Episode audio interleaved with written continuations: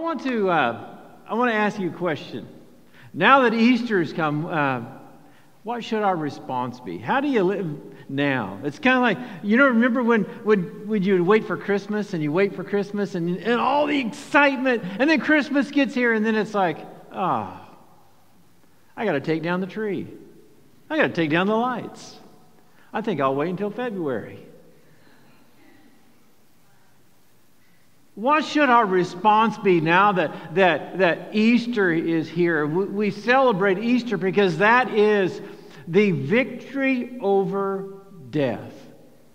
Do we comprehend that? Do we understand what that really means? That, that humanity was prisoner to death, no matter how good you were, no matter how bad you were, no matter how much you tried, you died, and that was it. You could not rise from the grave. But Christ came and Christ conquered death. I'm going to say that again. Christ conquered death. What does that mean to you? Because he lives, we live. And, I, don't, I don't know about you, but, but I, I I've seen a lot of people transition out of this world from this world to the next, so they pass that through that veil of, of this life to, to life eternal. And, and I look at that, and, and when I was younger, it kind of amazed me, and a little fear maybe, or a little of the, of the unknown. But the older I get, and the closer my relationship gets with God, that fear has turned into curiosity. And the idea of seeing Christ face to face. Can you imagine? There's part of that that should bring a little awareness to you like, oh, I'm going to stand before the Lord. But as John said, having not seen, yet you love. You're going to stand before the Lord and see Him face to face. Won't that be an amazing time? Won't that be amazing? There's no excuses, there's no nothing. And the only reason you're going to get to be able to stand before Him and see Him smile is because what he did, he rose from the grave. He took victory over it, and now you and I have that. Our lives, we should be giving thanks to God for life eternal every single day. We should be happy. We should be the happiest people in the world. Our lives should reflect this amazing gift of grace that we have received from our Lord and Savior. But how should we live? How should we look? How should we act? How should we conduct ourselves? What should our attitude be now that we understand that Christ died and rose again, and because He lives, we live? Because we have conquered death, because He has conquered death. I, I want to to turn to Romans 15, 13. If you look in front of you, there it should be some kind of handout over there, uh, I decided I would go old school and give you a handout. So, just because uh, I didn't want to put all of the scripture on the screen, but I do have Romans 15 13. Listen what, what Romans 15 13 is. Paul's talking to the church in Rome. He's, he has never been there. He is going to go talk to them. He's going to go speak to them. He's excited about it. And he, and he says, May the God of hope fill you with all joy and a little bit of peace.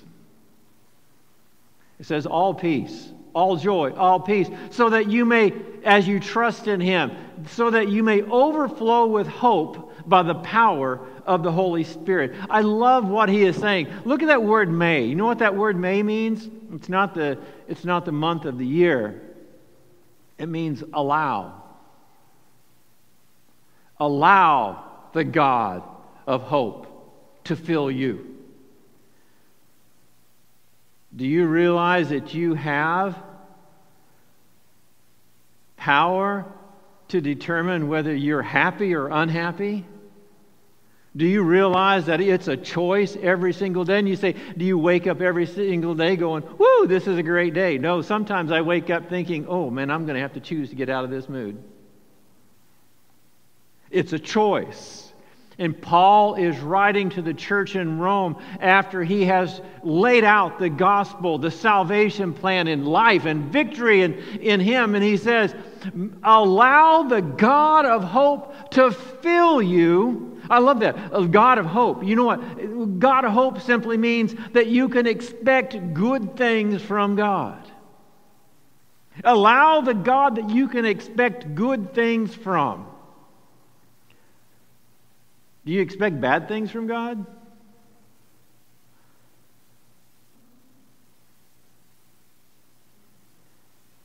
I'm just going to wait until I get a little response. We're going to, there we go. There we go. All right. So the, the, the God of good things, the God of hope, the one that hope is what you're longing for. That God, may the God of hope, the God that fills you and, and, fulfills the hopes and dreams and desires of your life. He said, May the God that you can expect good things from. Scripture says, if you know how to give good gifts to your children, how much more does your Heavenly Father know how to give gifts to them, to His children? Last time I looked, we are the children of God. How much more? Allow the God that you can expect good things from to fill you. I love that. Fill overflowing. That's not just partially full. It's not two thirds. It's not three fourths. It's not seven eighths. It's not 15 sixteenths. It's not even to the brim, but it's overflowing. Allow the God that can fill you, that can take your cup and pour that water in so the water overflows onto the table and down onto the floor and, and out into the yard. Allow the God that has hope, that gives hope, that gives you you, the desires of your heart, to fill you to overflowing with joy and peace. Don't you love that? Not partially full, not three quarters full, but joy, filled completely full with joy, exuberance, excitement. You say, well, well, today's a bad day. Well, today may be a, not a great day. But I know the God that has my life in his hands. You say, well, but, but Pastor, I'm going through some bad things. But I know the God that holds your life in his hand. With your attitude toward the Lord.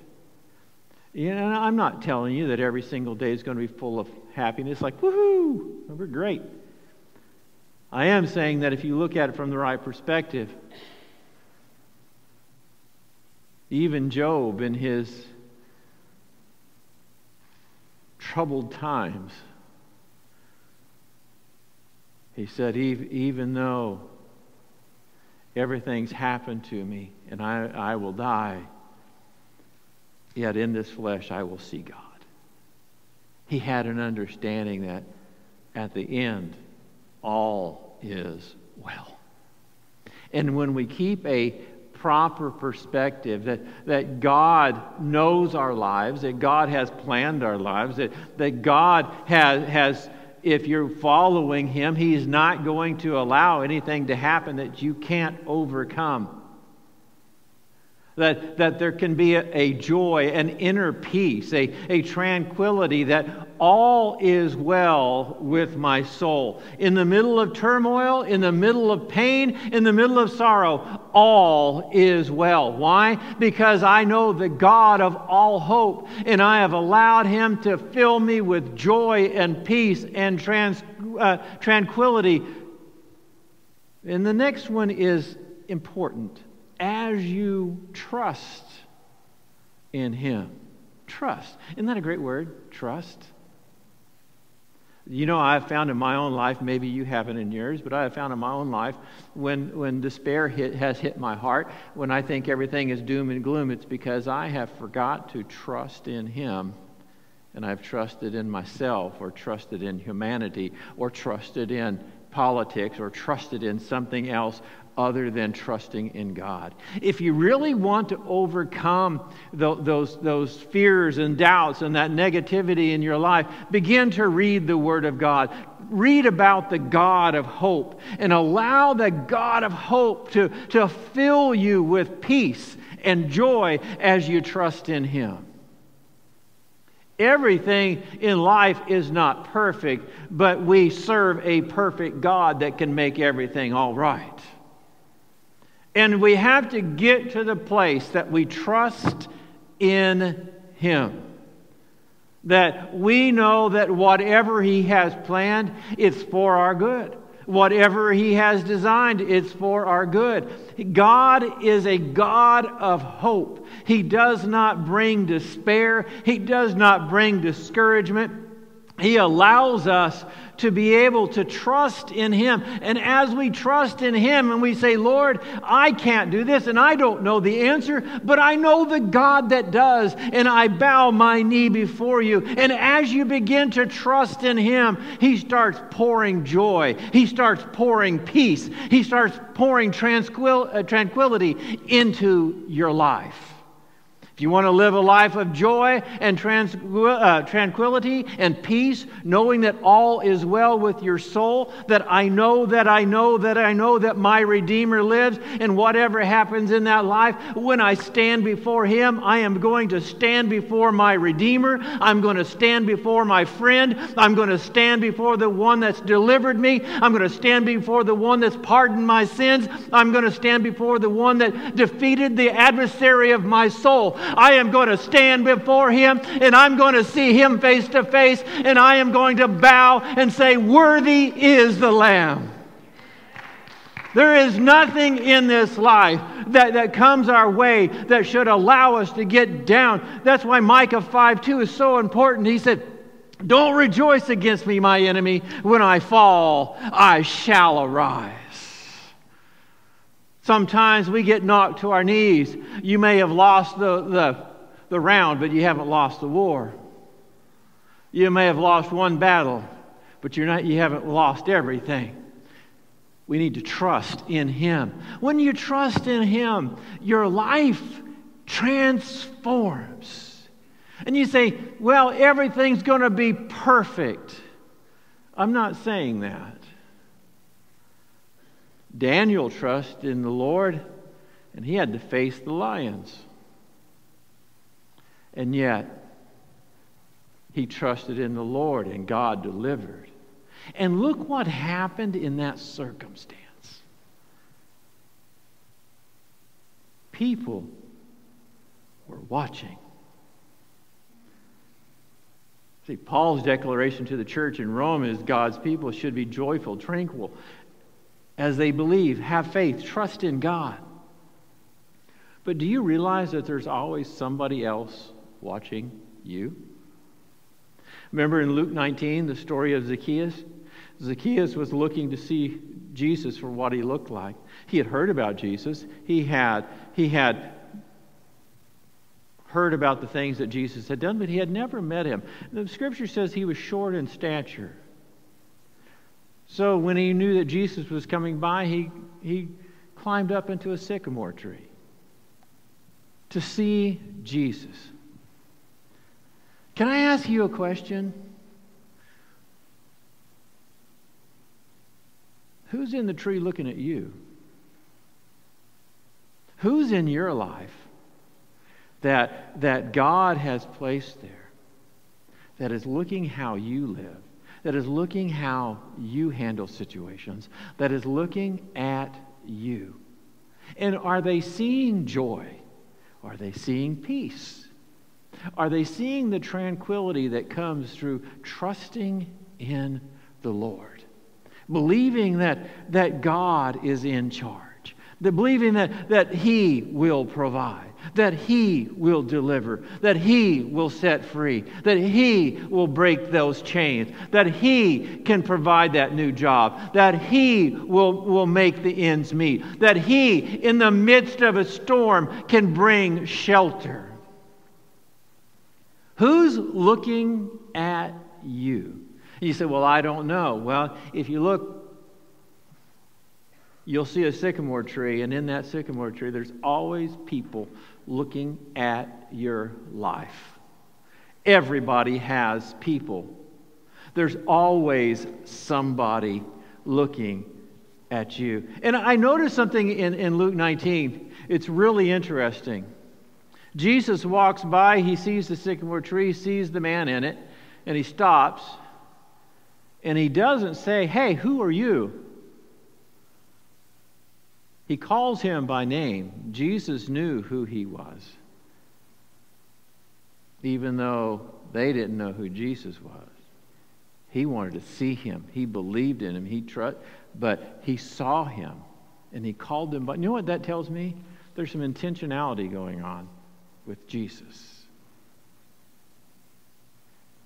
We, we have had this ministry, this program that I would like to reinstate again uh, called 321. Three meaning find three people that are in a tree looking at your life. Find three people that, that you can express the joy and the peace as you trust in the Lord, that can observe your life, that you're going to pour your life into to see them transformed. Trust uh, that the Lord is going to do that. Find three people, three people, and begin to pray for them. Be intentional about bringing them to Christ. Be intentional about loving them. Be intentional about making sure that their relationship with God is going to be in place. I want to encourage you today if you don't have those three, find those three and begin to pray for them. You say, Well, I don't know uh, who's around. God does. Begin to pray. I want to encourage all of you to, to grab three people. The two is simply means this three people that, that don't know the Lord or have walked away from the Lord or are not serving the Lord, two people that are serving the Lord with you that you can pour into, that you can encourage, that you can strengthen, that you can send a text that says, I'm praying for you, that you can send a, a card that says, Hey, um, thinking of you. Something simple, something that's encouraging, that you have a couple of people that you've looked around and you say, you know what? I'm going to invest my time in them. Three people that need the Lord, two people that need to be encouraged in the Lord. And the one is find somebody that you can learn from. Somebody that has that joy, somebody that has that confidence in the Lord, somebody that has that peace. And watch them, observe them. If you want to talk to them and say, I, I need you to pour into my life, then do that. Because there's no one apart from Christ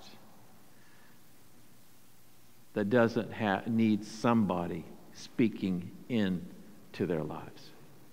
So, 321. Remember that. 321. And I would encourage you to start not tomorrow, but today. Start today. Start right now. Allow intentionality to be part of your walk. I noticed that, that Jesus, with Zacchaeus, Jesus said, Zacchaeus, come on down. I'm going to your house. Notice that the Zacchaeus didn't, or that Jesus didn't say Zacchaeus, which was a tax collector. That'd be like you saying to the IRS agent, hey, come on over.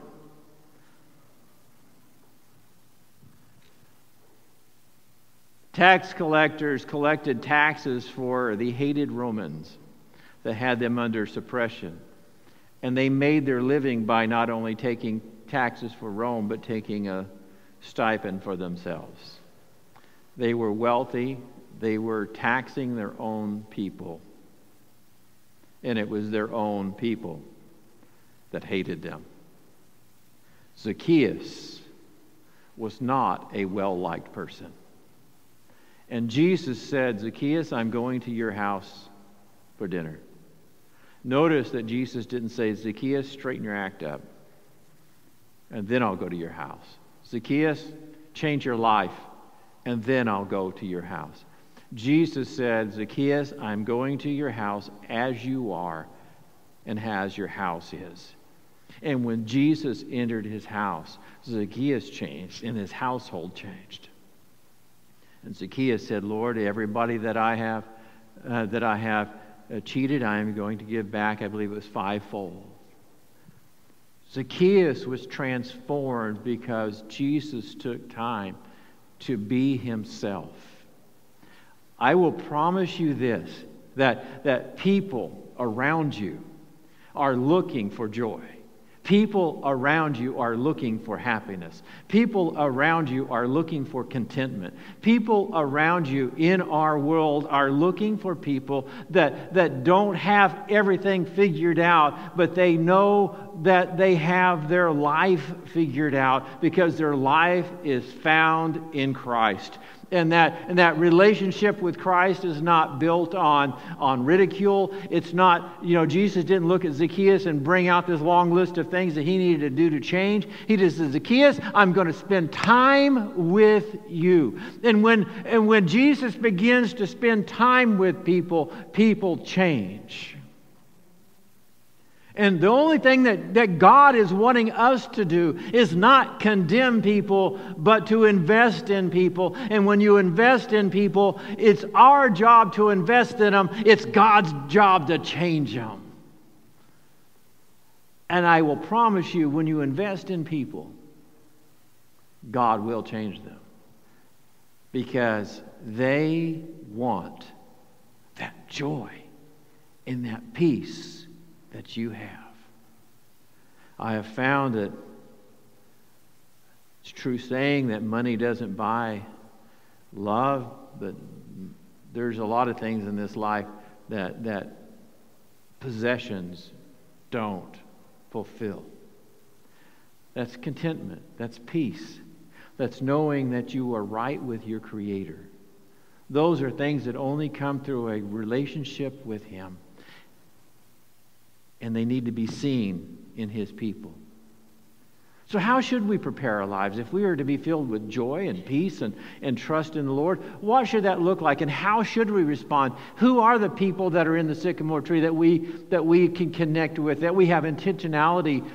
1 Peter 3 15 and 16 says this He said, But in your hearts, set apart Christ as Lord.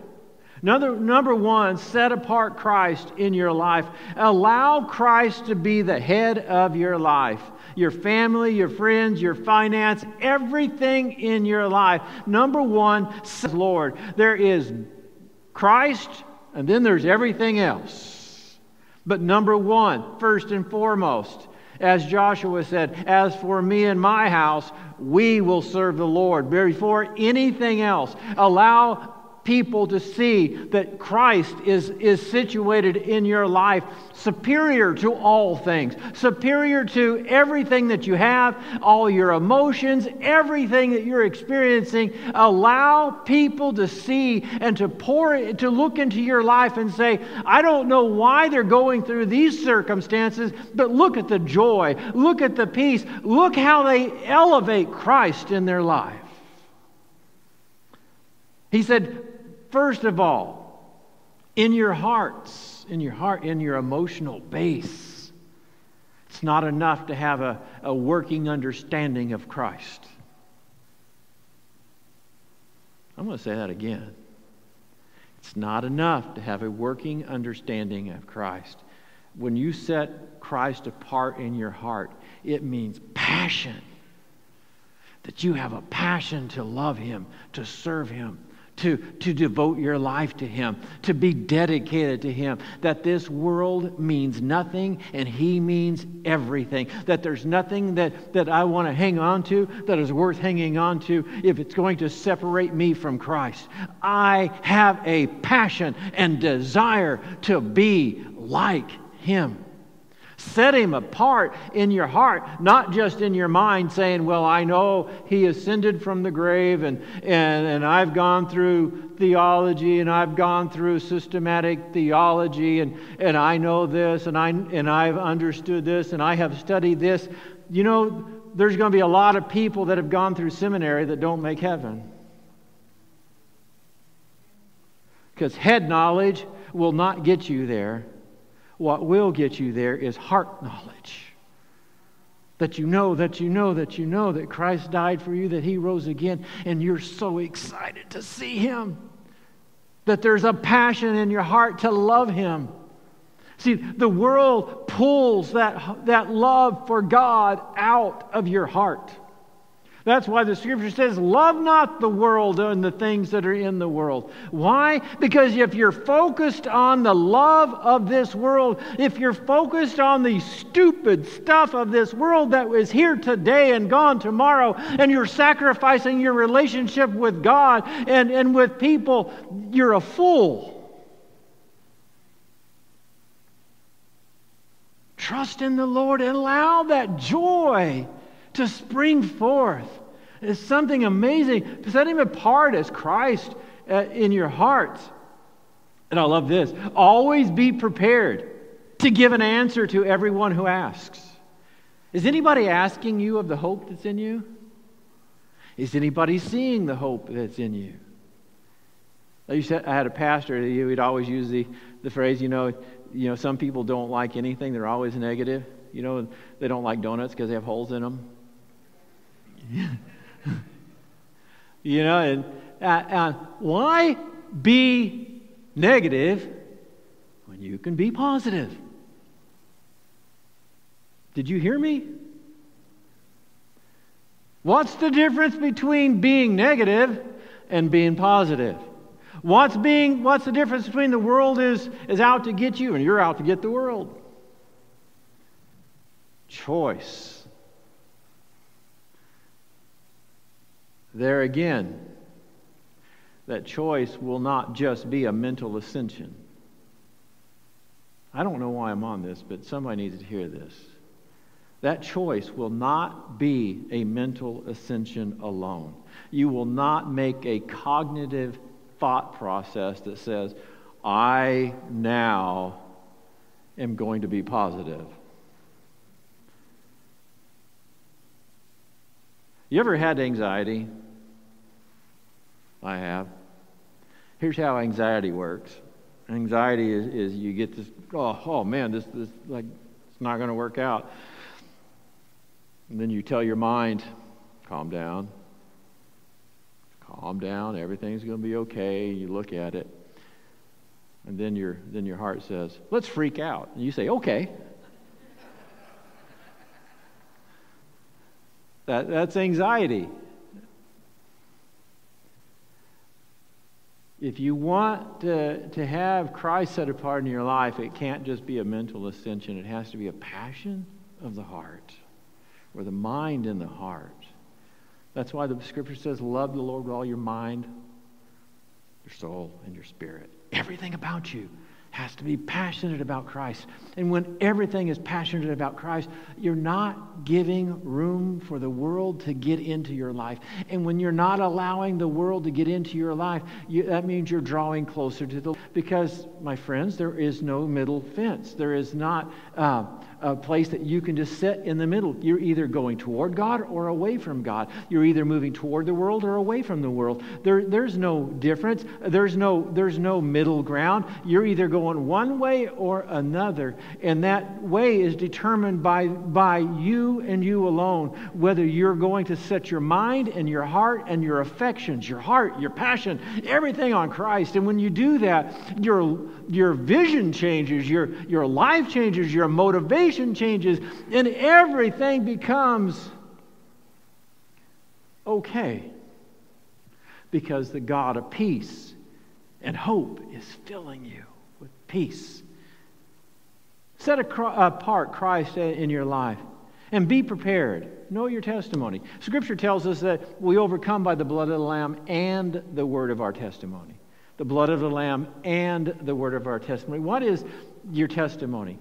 what God has done for you. Have you ever seen somebody that, that you're talking to them and, and they're saying, Well, I'm a Christian, and, and then they got the Eeyore complex, that everything's negative?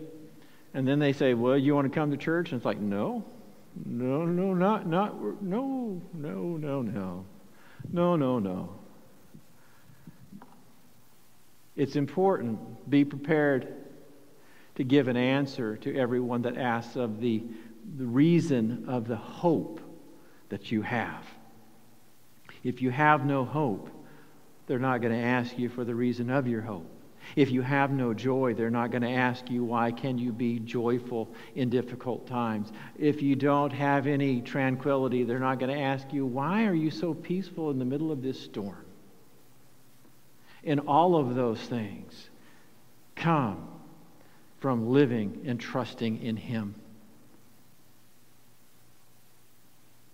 And when people ask, know your testimony, it must be something from the heart. You know, don't, don't speak to the negativity, speak to the optimism. I'm going to ask our, our uh, praise team to please come. I want to ask you again in closing Who's watching you? Who's in the sycamore tree looking at you? And you say, Well, I don't know if anybody's looking at my life. Well, Zacchaeus wanted to hear from, about Jesus because he had heard about the amazing things that he had done. I will promise you this if you live a life of patience and joy and peace in God, People will climb the tree to see what's in you. People want joy. People want peace, peace of mind and peace of heart. Would you stand with me? Uh, several years ago, uh, we were going through a difficult time in the church we were pastoring. And I know, I know, you're probably thinking churches never have difficult times. Um, but there were a couple of people that were very, that their mind wasn't set on the Lord. And they decided to try to harm God's people, harm God's church. And we dealt with it graciously, or as graciously as we could. And about two weeks later, three weeks later, I had a, a guy knock on my office door, and he came in and we started talking. And I'll never forget this conversation. He said, Pastor, we're still here. I said, Well, I thank you. I thank you for being here. He said, And the reason why we're here is because we watched you. And we watched how you dealt with that situation with grace, humility, and compassion. And we want to follow you. I'm not saying that for any other reason that people are watching. People are watching you. Who's in the tree looking at you? And do you have an answer? And what are they looking at? Do they see the joy of the Lord? And the way to get the joy of the Lord is to trust in Him. Would you pray with me? Father, we thank you.